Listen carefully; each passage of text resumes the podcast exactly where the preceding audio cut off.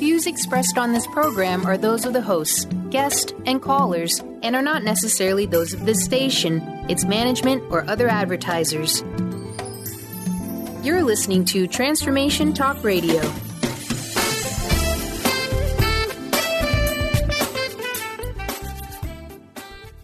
Hi, welcome. This is Dr. John Demartini. This is one of the most amazing and inspiring shows that you can listen into. If you want to be on the edge of your seats, if you want to open up your heart, if you want to expand your mind, and you want to meet incredible people, stay tuned because you're just about to experience a transformative radio show that will change your life. And you're listening to the Dr. Pat Show that's coming up right next. The following audio is via a Skype call.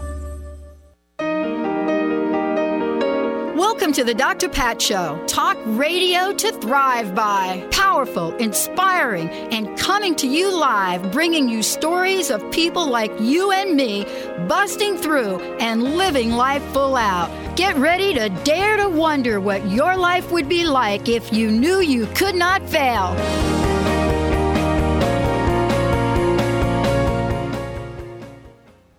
Hey everybody, welcome, welcome, welcome to the show. And I, we got a Benny, we got a good one today. Dr. Zoe Hieronimus joining me here today, and we're going to be talking about one of my favorite, favorite topics: white spirit animals, prophets of change. This is fabulous, fabulous book.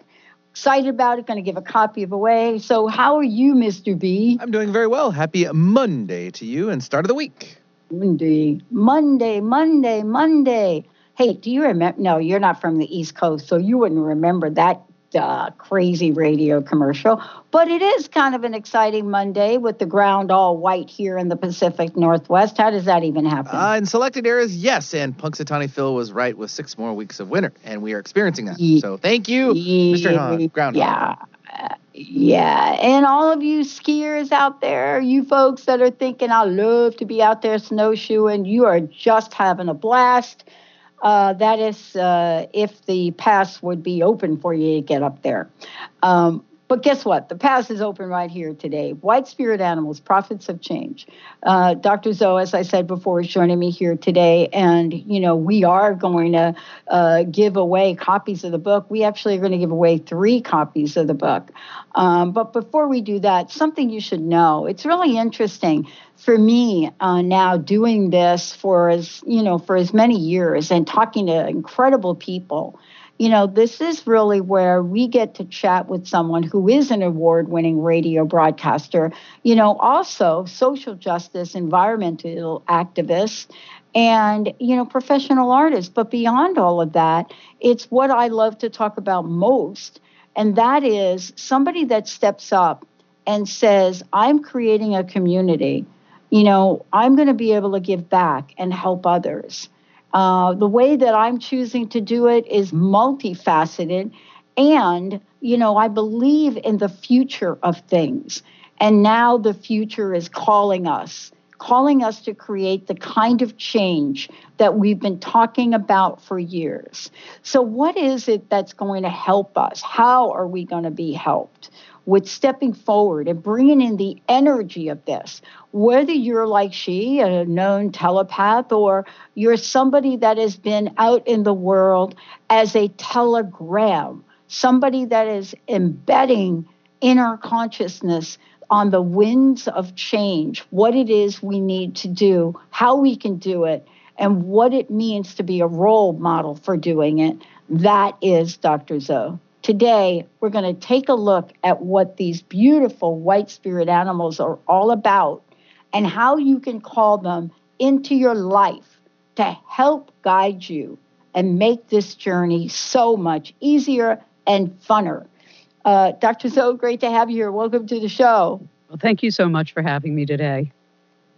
So let, us start with a little question. Listen, um, you and I were talking before the show. Uh, we've seen some change in our lifetime. I want to ask you about change because, I mean, this book is about change. But I want to ask you about change. Has change changed in the, The past concept- 30 plus years in the way that you're seeing it in the world? Firstly, as you mature, you gain a perspective that's different when you're younger. when you're younger, you know, you're looking for certain kinds of experiences. I mean, I'll just approach the spiritual reality of things, the the fabric and texture of that. You know, when the new age kind of got its footing in the late 60s and early 70s and I was still just out of high school into college, I think everybody was pretty hungry for the highs, the bliss. Mm you know the go to the workshop and experience the divine and and then go back to normal life and it all seems so depressing mm. and what you learn though is it's by doing for others that you cultivate the kind of wisdom that you hope for when you're younger it's by service and selflessness and humility at least this is what i've discovered that brings you to an inner wisdom that you want when you're younger but really takes for most of us anyway, a couple decades of being in the world and refining our ego and burnishing our personal desires. Not that you give up your dreams and your passions, but you pay attention to those around you because, as, as I always joke, Dr. Pat, I go, well, it's all of us together or it's all of us together.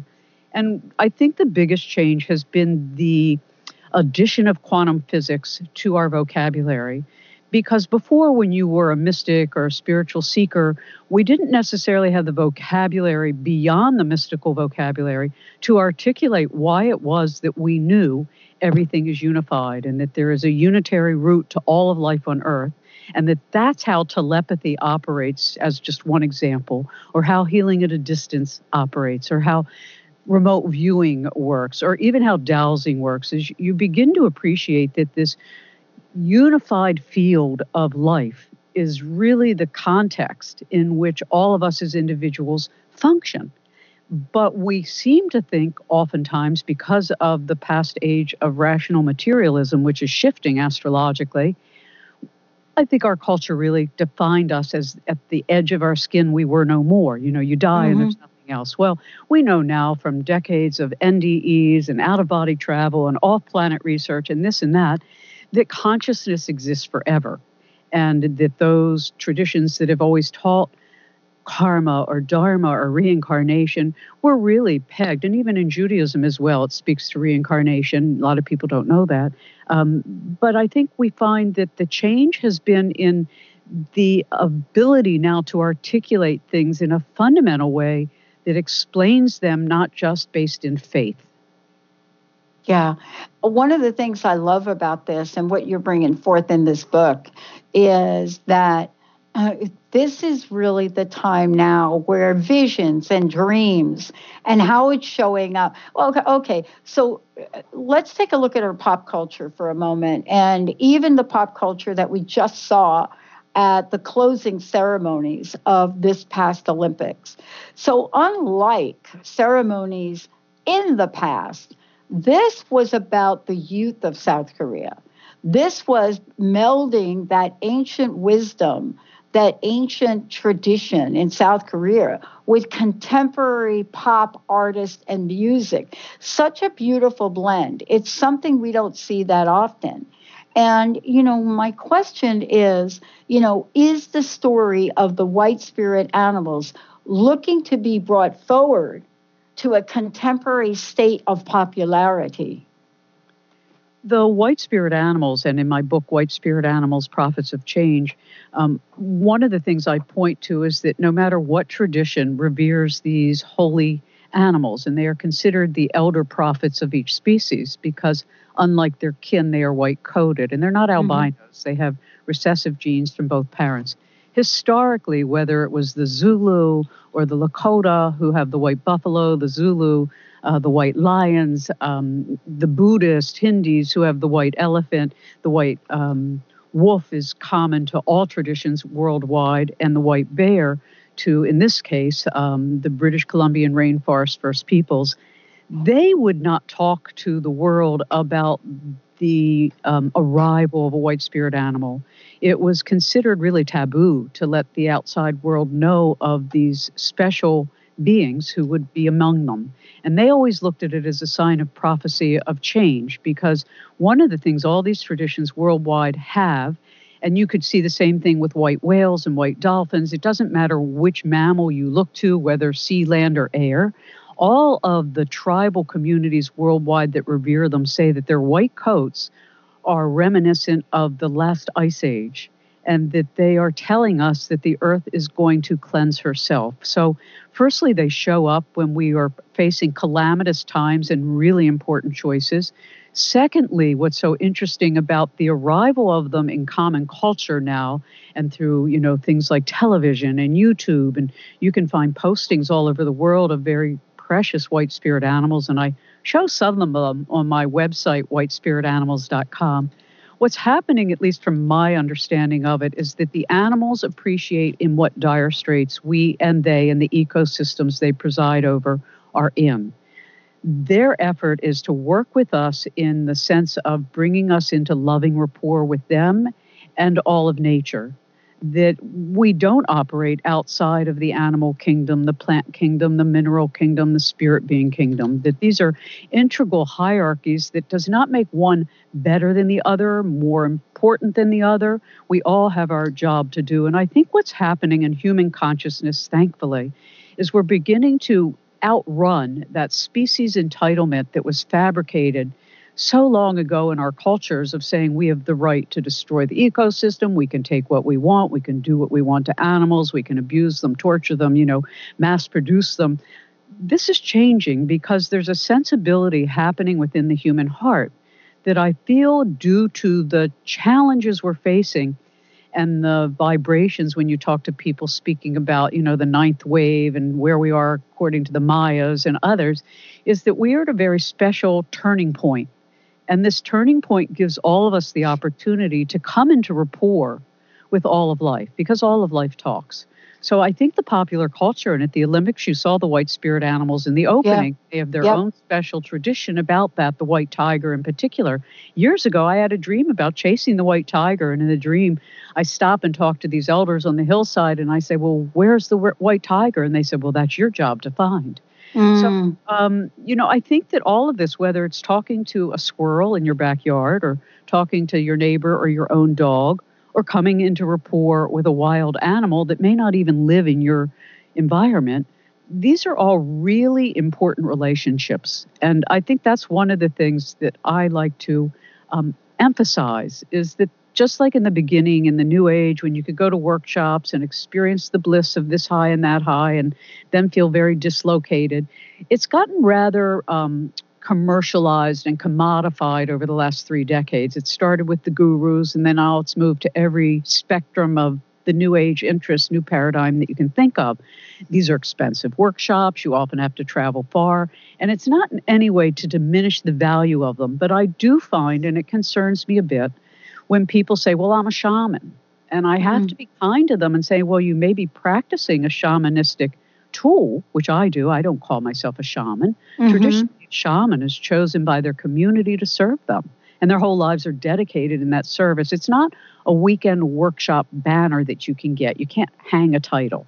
So, but the work that the shamanistic communities offer us, and that's what I practiced in this book, is something called shamanic dreaming which is um, telepathic dreaming, basically, is something we've always been doing as humanity ever since. So, the white spirit animals and other kinds of awarenesses of people coming into rapport with animal, plant, mineral consciousness, spirit beings, off planet elders, is that we as humans are beginning to re arise understanding that we are members of a galactic society. Mm-hmm. Yet, we are local beings who live in our own local ecosystems. Yeah. I mean, we're going to take a short break. When we come back, we're going to talk about, you know, these white spirit animals, what they mean. You know, there are some some people that are talking about this idea of the return of the white as if they've disappeared. But there is a return going on, and it has a very special meaning. When we come back, Dr. Zoe is going to walk us through how have these dreams come to the forefront and have brought forth the bear, the lion, the elephant, the wolf, uh, the buffalo, and much more. Stay tuned, everyone. Yes, yes, even the white dragon. Stay tuned, everyone. We're going to take a short break. We'll be right back. And don't forget, we're going to give copies of the book away. We'll be right back.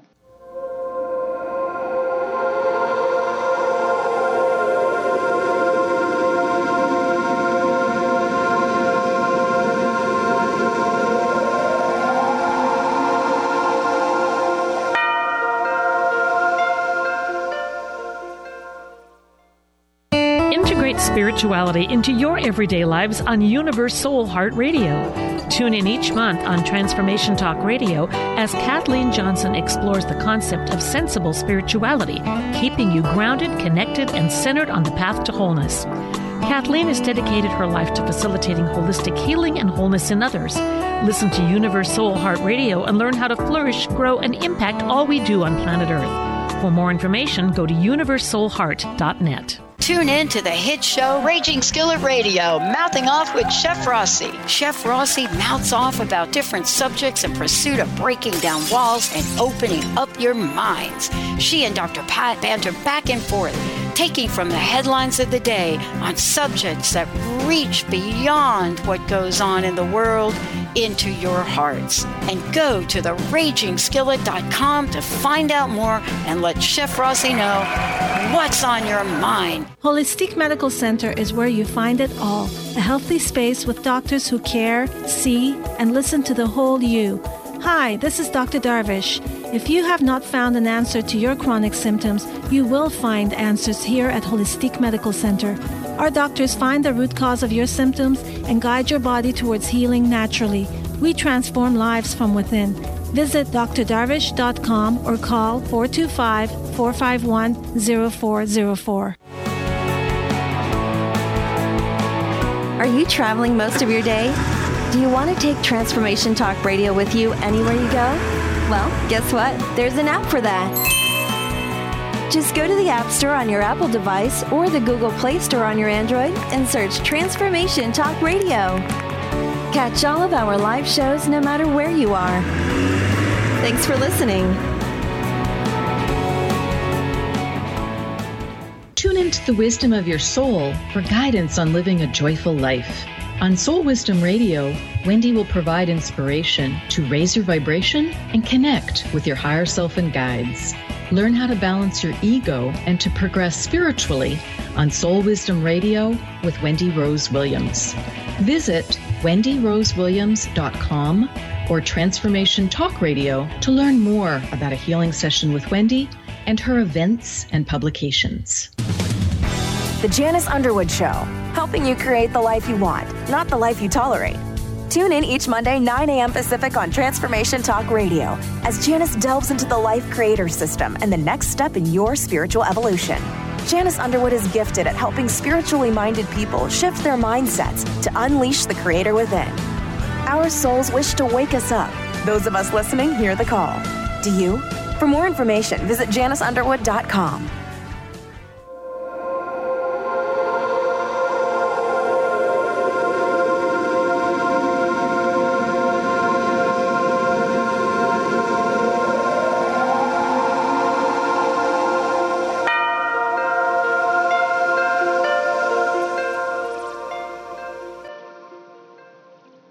everybody. Welcome back. Welcome back. Uh, it is so great to have Dr. Zoe joining us here today. White Spirit Animals is the name of the book, and I'm going to go ahead and give one copy of the book away right now. Uh, let's do it. Benny, first caller, 1 800 930 2819. Uh, and for those of you out there that are thinking, I cannot call in, I am at the workplace, just go to transformationtalkradio.com and go where it says ask a question, type your name and say, hey, I'd love to get a copy of the book. And off we go. Make sure if you do that, you give us your address. Um, White Spirit Animals, Prophets of Change. And uh, this is a powerful message. But before we jump back into it, um, how can people find out more about you? And by the way, how can they get a copy of the book? The easiest way is just to go to my website, www.whitespiritanimals.com. And that will show you how to get to Inner Traditions Bear and Company, my wonderful publisher. And there aren't many yeah. publishers in the world who really support this kind of aptitude development. They do. Um, and anything else they need to know would be there. I have other websites, zoharaonline.com, and there's another one, 21st21st centuryradio.com. But for White Spirit Animals, I think there are links there to everything else. Yeah. Yeah. And by the way, it's fabulous website. There's a lot of information here for those of you out there. And, uh, you know, a way for you to buy the book from here as well. Um, also, there's great images here, galleries. For those of you that are like me, you're pretty much a visual So what you're going to be doing is you're going to be looking for the pictures, which is great as well. Um, let's talk about, if we could, uh, this idea of prophets of change. I want to start there and then talk about each of these uh, white spirit animals. Um, what does it mean for people listening that may or may not know what that means to be a prophet, but also a prophet of change? Well, prophets really are always spokespeople for change. Generally, it's a change within us.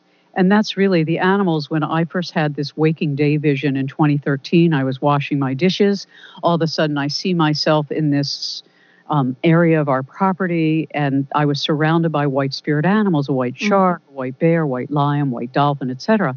And I felt like I was um, before revered elders, and I immediately said to them, why have you come to me and what can i do for you it was a it was a very unique experience and in unison you know if one can say 15 animals spoke in unison what i got from them was to tell our story and what they meant was don't write a book about one of us and then another book but try to look at us as a whole and once i did that i appreciated why they said that. I focused on the land mammals. Originally, I was going to include the whale, the mother of all, but decided to stick with the land mammals. Um, they are each apex guardians of ecosystems worldwide. And the reason that's important is that, firstly, these are animals that are all facing extinction.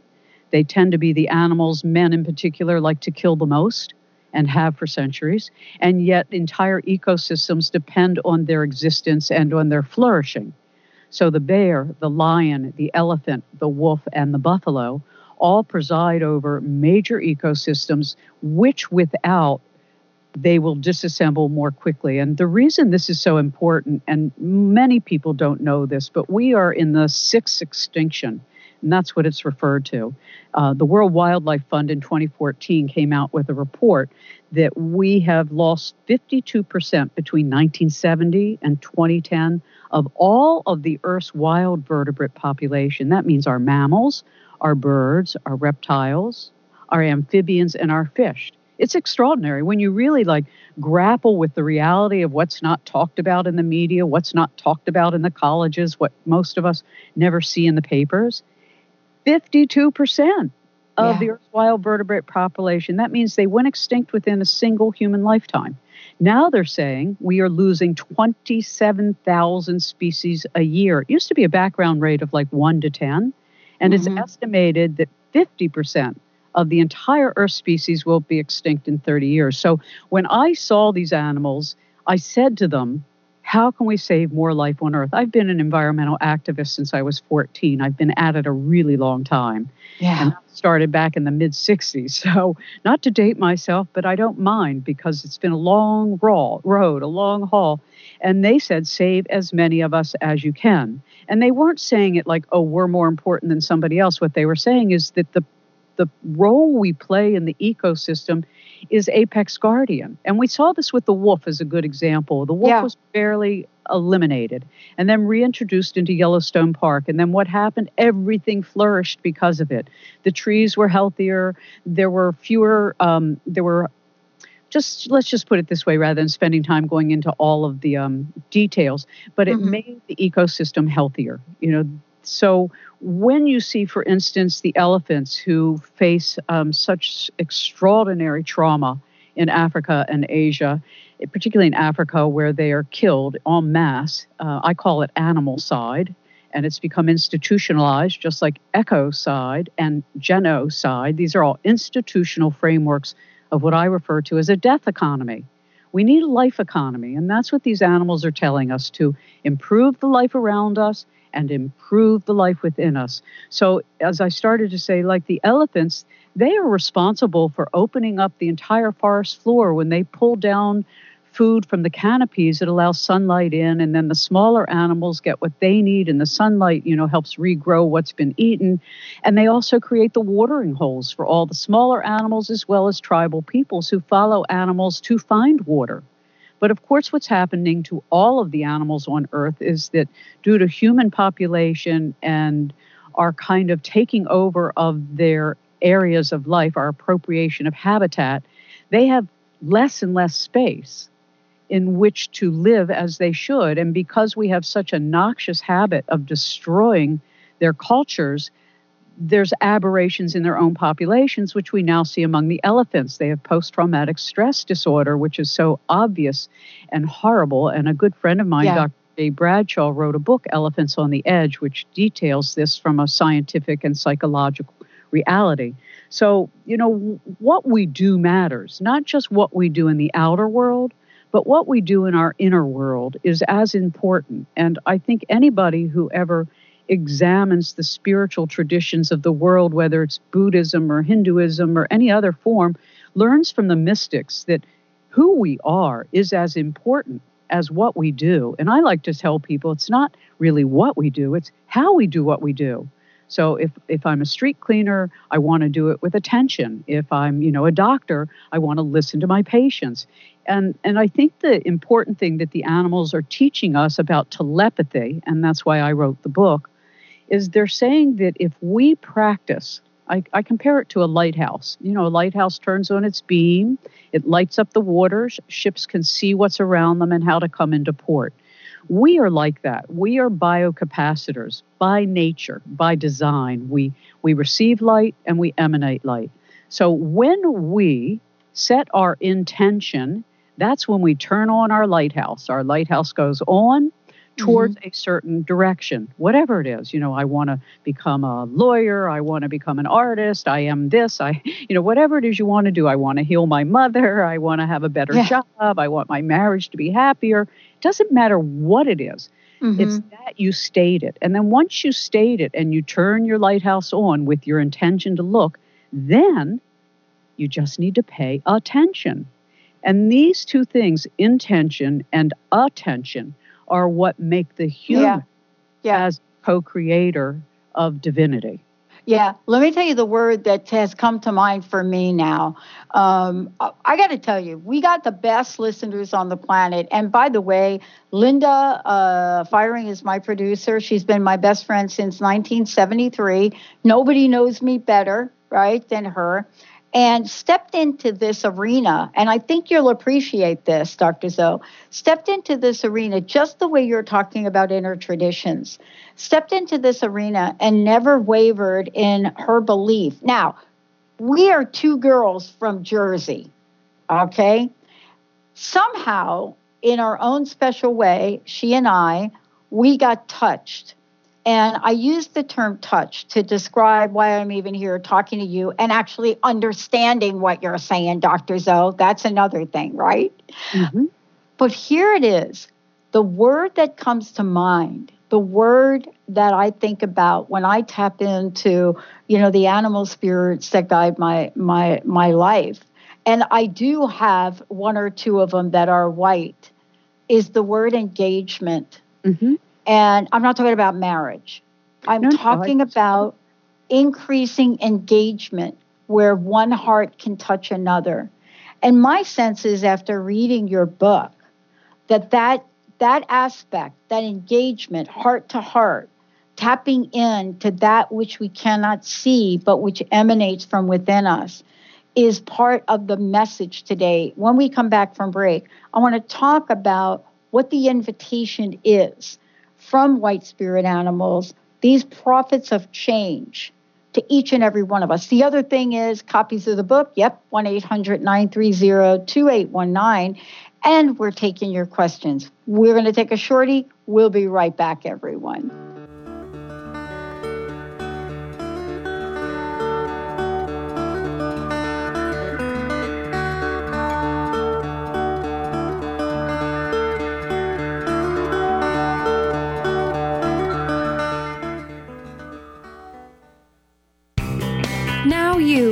Part of one of the most powerful programs to help create a more joyful, loving, abundant, and peaceful world. Every day at 12 noon in any time zone, join millions of other people around the world to spend a few minutes in joy, love, and gratitude. Brought to you by Robert Schoenfeld, host of the Art of Powerful Living Radio. Together, we can raise the vibration of the planet. For more information, visit globalmomentofjoy.com. Conscious Confidence Radio, a timeless wisdom with Sarah Main. Tune in each month on Transformation Talk Radio and join Sarah on an adventurous journey to the deeper level of meaning to move beyond today's world of constant change, confusion, and uncertainty beyond the shadow of fear. This hit show explores key concepts such as confidence, values, and attitude in a dynamic way. To learn more about Sarah and her work, visit sarahmain.com. Did you know that all of the shows on the Transformation Radio Network are available as podcasts to stream or download? Really? Check us out. Go to transformationradio.fm. We have business shows, spiritual shows, energy healing shows, and pretty much everything in between. Something for everyone guaranteed to inspire, educate, and transform. We are transforming the world one listener at a time. Calling all moms, it's time to awaken your vibrant, intuitive, loving self in every area of your life. Join host Debbie Pokornik as she shares thoughts, stories, and tools to help you stand in your power. Listen to Vibrant Powerful Moms helping everyday women create extraordinary lives. Mondays at 2:30 Pacific, 5:30 Eastern. For more information about Debbie, visit empoweringenergy.com. That's empowering with letters N R G.com. Let It Go Radio. The future awaits you. Tune in each month on Transformation Talk Radio as host Barbara Scheidegger explores the way to clarity, peace, and how to live a successful life on your terms by turning negative experiences into positive ones. Barbara's curiosity about the human experience drives her both personally and professionally. As a life coach, author, and renowned clinical hypnotherapist, Barbara knows how to move forward in a natural, organic way without side effects. If you want to grow, be sure to tune in to Let It Go Radio. To learn more, visit letitgohypnosis.com. Are you, are you searching? Are you searching? Looking for a sign? A message you need to hear? From the great unknown, from the most mysterious place that is the most familiar to your soul in the depths of who you are. The universe put someone here to talk to, someone God gave a blessing to, that you may find insight with. TheAngelLady.net. 1 800 323 1790. 1 800 323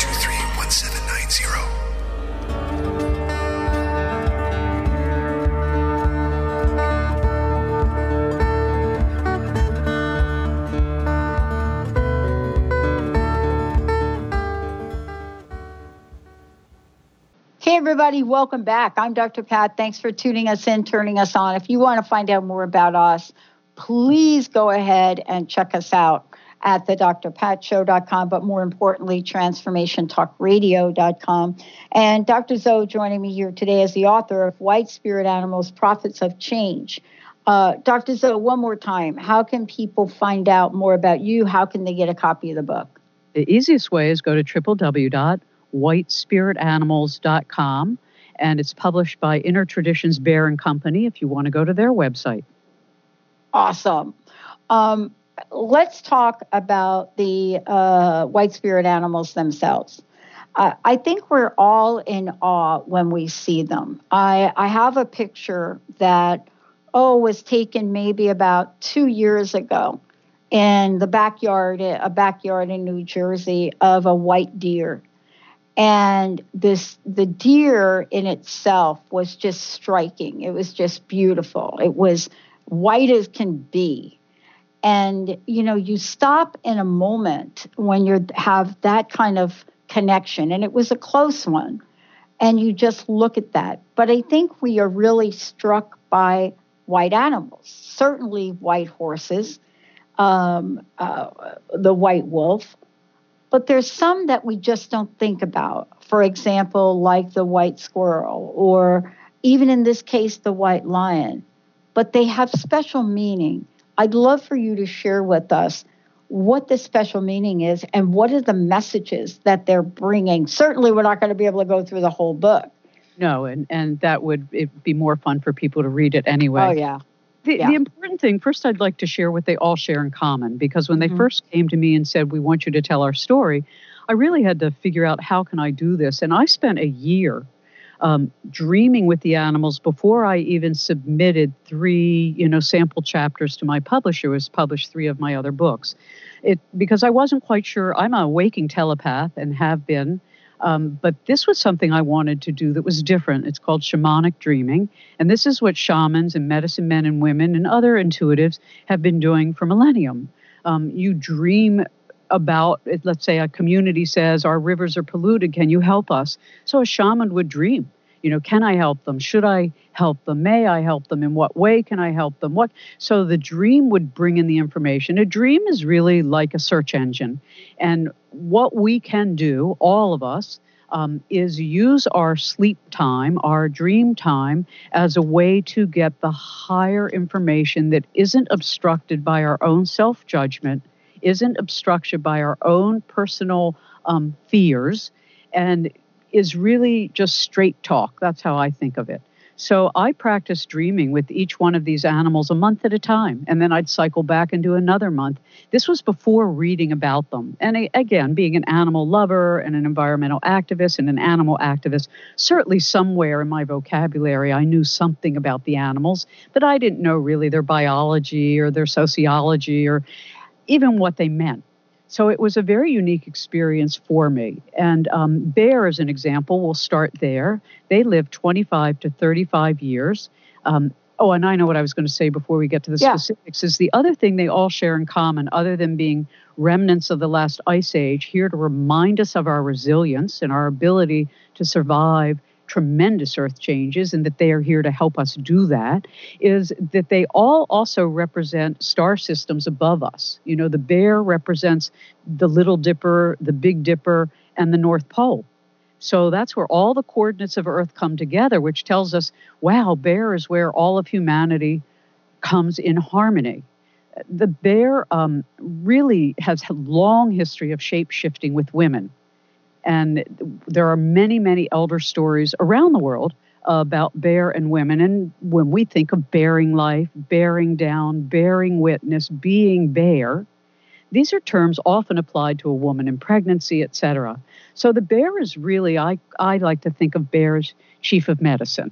Um, they are the earth healers, and they want us to a prepare ahead of time, like they do, prepare our dens for extended periods of um, scarcity. They want mm-hmm. us to bear children, to bear witness.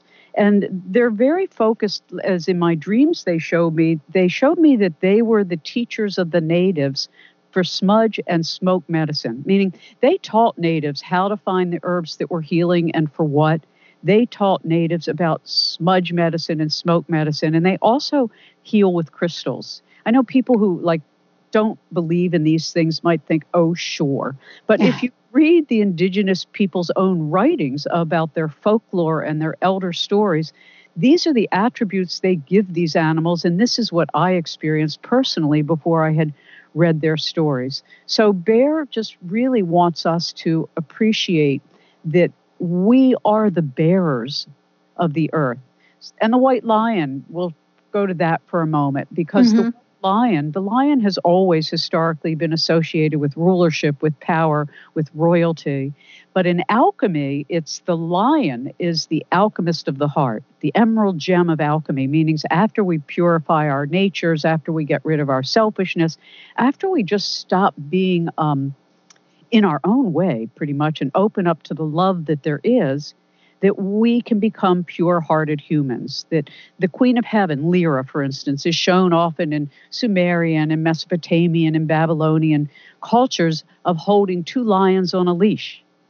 And so what we're learning for lion is they told me in my dream when and I asked each animal what should we do for the earth and lion said their priority was closing the ozone hole. Mm. And they added and the hole in human hearts that prevent us from knowing that we're all connected through love. So the lion, the bear, teaches us about healing the earth and preparing and taking care of our children.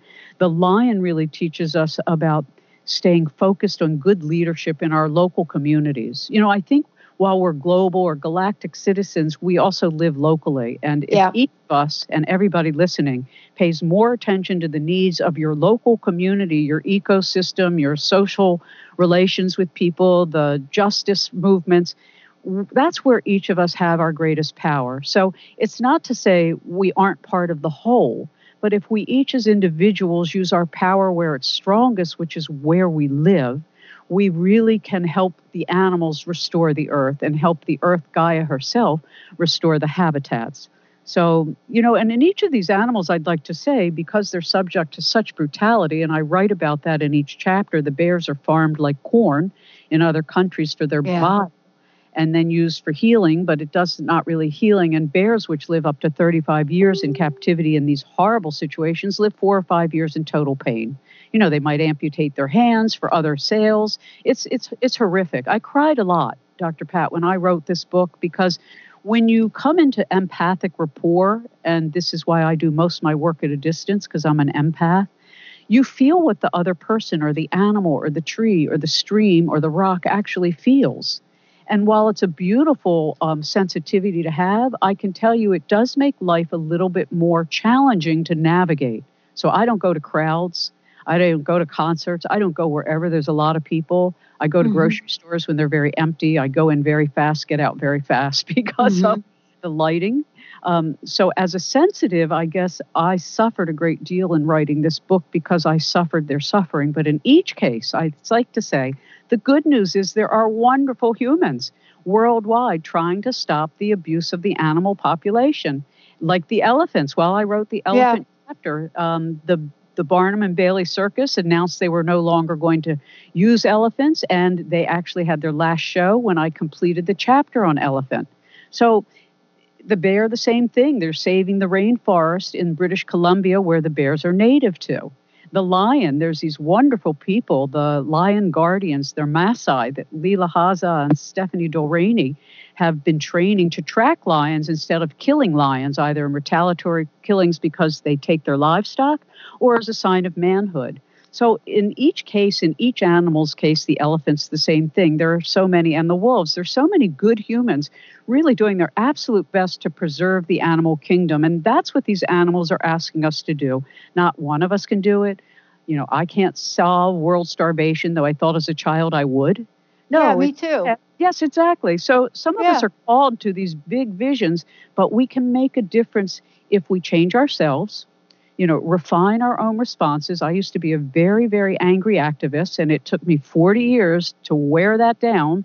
So now I can really have some compassion for even those that are doing mountaintop removal, who are doing fracking, who are doing all these disastrous things, you know, promoting nuclear. We know all of this stuff is ravaging our earth and our consciousness. So, if we can have some compassion for the ignorance of others or their attachment to their pride or their money, it makes it a little easier to find a way into their hearts. And that's one of the things I've learned after being an activist for 40 plus years is that I thought probably like you, because we were a Pluto and Leo generation, and all you had to do mm-hmm. was give us ideas, and that was enough, give us information. Most humans need to feel the topic. So, my suggestion if you're listening and you're sensitive to the ecosystem and all the needs of our earth right now, find good stories to share with people who are not on the end of this stuff, who really don't get it, who are still brutal, who are still selfish, who are just for whatever reason stuck in a very old world paradigm, which is shifting. And the stories seem to open people's heart. And that's what the animals taught me is that stories, I mean, the facts are important, but the stories are what really open the hearts of humans. And that's one of the things they taught me. The other thing they all share in common, besides all representing different star systems, Lion, the Leo, etc., is that they all come from what's the right word? They're the elders that revere them, the societies that have always taken them as totems and as important parts of their society and their relationships point to off planet elders from Lyra, the Pleiades, Alcyon, etc. And I'd like to share, if you don't mind, one yeah, really please. important thing. Do we have a few moments? Yeah, we're going to skip the break, Benny. Let's okay. go ahead. Well, as an activist, I, I've always struggled with why is it that humanity got so derailed? And I started doing studies to see, well, what happened to us collectively? And I discovered two things that I think are very important. In 1853, Pope Gregory XIII instituted the solar Gregorian calendar. They took us off a lunar calendar. All of these mammals that we're talking about are matriarchal societies. And when we have matriarchies on Earth versus patriarchies, we were aligned with the moon. And this is important, not just because, oh, we love the moon. Well, we are mostly water beings ourselves, which means we're tidal beings. So we disconnected our relationship, our cycles that affect our emotions, our consciousness, our biology, even our DNA, which I think zips and unzips between the new and full moon and explains why worldwide to this day we do prayers at the new moon, but the rituals are on the full moon. That's when we're most open, the same way the tide is the highest, women give birth. The other thing I discovered that shifted our consciousness so that was one, we went away from the moon to the sun, which went away from the feminine to the masculine. We lost our understanding of our own being as water beings. The other was in 1675. You know, it used to be every part of the world had its own time system. And the British were trying to find a way to make that more uniform. So they formalized using the Greenwich Meridian in England as the marker for measuring longitudes and calculating time on Earth. And this is really fascinating because prior to then, the three pyramids of Giza, which mirror the belt stars of Orion, which points to the galactic center, were the celestial signatories, meaning those were the anchors for civilizations, both on and off Earth, by which sacred geometries are calculated. So, what that means in plain speak is a stone circle in Ohio was related to a stone circle in Ireland. Mm. Wherever societies placed their holy sites, it was relative to the galactic center. So we've lost both those things, and, and I think it's very important. So, little things the animals suggest is for each of us to pay more attention to the moon cycle from the new moon to the full moon, you go out into the world with your new projects, you expand, you open, you do all these things. From the full moon to the new moon is a time to recede within, to refine, to go back over things, but not to start new things. And then in terms of the galactic center, I mean, you can't talk to anybody who's anybody in the field of archaeoastronomy, et cetera, who aren't talking about the waves coming to us now from the galactic center. We are definitely in a time of refinement, transformation and transition. And the white spirit animals say that the matriarchies that they represent, the maternal lineages, provide an ethos of care where the mother and the child is the center of the civilization. And we've lost that as humans.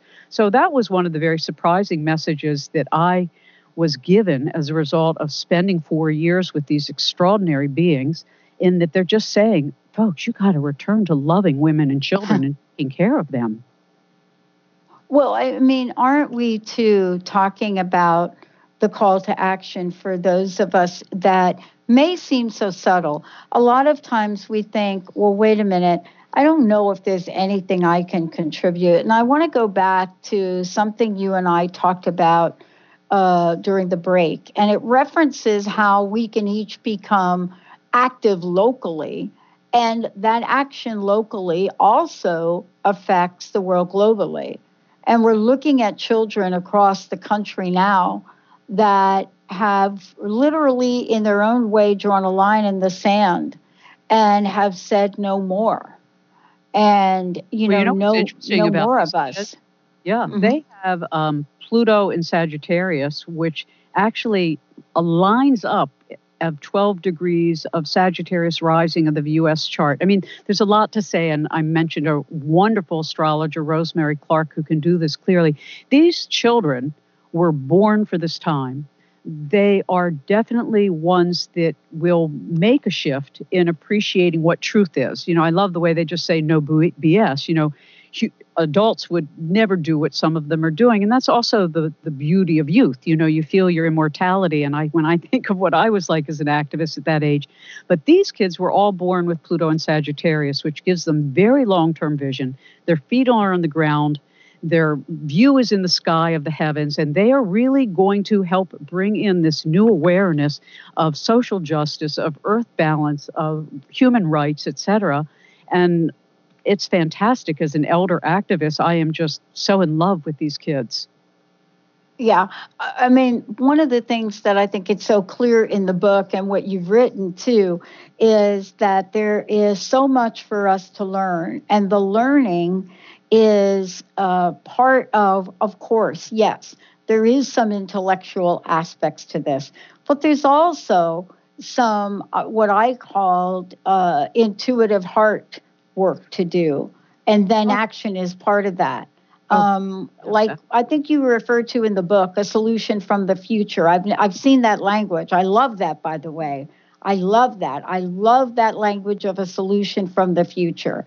Um, and I actually don't ask me where I found it in your book, but the point that I'm trying to make is there are solutions in the future. And what I mean by that, each of us get ideas about a thing that isn't done yet. What does it take, and how can the animals guide us to that right action? Well, you know, I describe in the book an experience I had when I first came into rapport when I wanted to do this work with wild animals. And before I started, I was having this experience for weeks. Every time I'd close my eyes or try to go to sleep, I just heard this extraordinary screeching and screaming, a kind of a cacophony of mm. chaos from wild animals. And I told my husband, Bob, I said, Well, if this is what this work's going to be like, I'll be of no good because I can't take the pain and suffering. I mean, really, the frenzy was way over the top and it was distracting and alarming. But then what happened was two weeks later, after this began, on March 11th, 2011, an 8.9 magnitude earthquake and the Tohoku tsunami, with waves as high as 133 feet, hit Japan. And then we know we had the nuclear disaster. But guess what? All that screaming stopped. So the reason I share that brief little story is that the animals were already broadcasting that there was about to be a disaster on Earth. And we know for a fact that animals respond way before humans do to very delicate shifts in the Earth's systems as well as the weather patterns. In Europe, they're collaring sheep to know when the earthquakes are coming. Mm one of the most important things is to know that any of us can come into rapport with anything, anywhere, and any when. It's a question of setting our intention, asking, may I? Can I? Should I? And then when we get information, whether it's from a plant in your house because it's not doing well, or a dog next door who doesn't seem well, it's important. And this is why I started with the weekend workshops are great but yeah. these are commitments. They're as serious as a commitment to your best friend or to your parent or to your children. When you make a commitment to anything, it's very important that you honor it. And the other thing that I learned from Ingo Swann, who created the protocols for remote viewing, is not to judge it, not to label what you say, not to try to understand it, but just to experience it. And over time, when we practice this long enough, you begin to know the difference between imagination, reception and whatever else there is. And I think that it's just important to practice it because there really is no right or wrong in this kind of work unless you're hired by the military and they're asking you to find missing submarines. Then it's important. Or somebody says, find me a well. Then it's important. But in terms of cultivating our rapport, which is what we're all being asked to do, to open our hearts to the world and to come into rapport with all of life. And the way we do that is by talking talking to life and then listening. It's mostly about listening and seeing your inner visions and then not judging it, not saying, that's crazy. That cat just told me that the dog, you know, needs his blue hat. Well, who knows what that means? It could be a cartoon that the cat saw on TV and the dog needed a blue hat. It doesn't matter, is my point. Like I did a reading for somebody and they said our whole household's in disarray. And I said, well, it's because your dog is missing its orange blanket. And I'm thinking to myself, orange blanket? Who has an orange blanket? So I said to them and she said, oh my God, we packed that away two years ago when we moved. I said, get it out of the box. And they did. And they put it on the end of the bed. And, you know, harmony is restored. So my point is is that all of the animals, all of life, the mineral kingdom, the plant kingdom, the cosmological systems are elders. Our family on the other side, everybody is working to the same goal, which is peace on earth and plenty.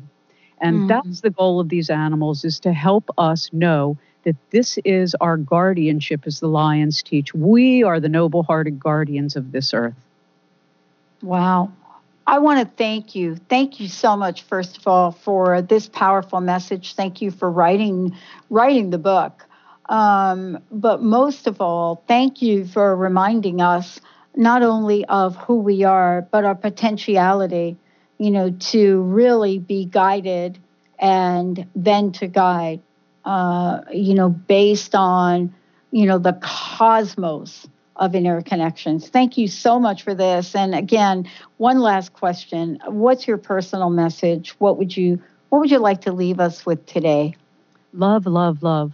Love, love, love. There really is nothing greater. And when you go to a grocery store or you're on the highway, don't give somebody the finger send them passionate, compassionate love. When somebody's unhappy in the grocery store, smile at them. Yeah. It's an extraordinary thing. And prayer. I'd like to say the most powerful tool humanity has is prayer. We don't yet know that. But when we pray, that is a beautiful divine action. So make your prayers good and full. Don't pray for specific results. Just ask, Thy will be done. It has a much bigger impact. It's the wave instead of the particle. Love, love, love. Wow, thank you so very much for today. Thank you for all that you do. Everyone, the book is White Spirit Animals Prophets of Change. We're going to take a short break. We are not done yet. We've got lots more to come. We'll be right back.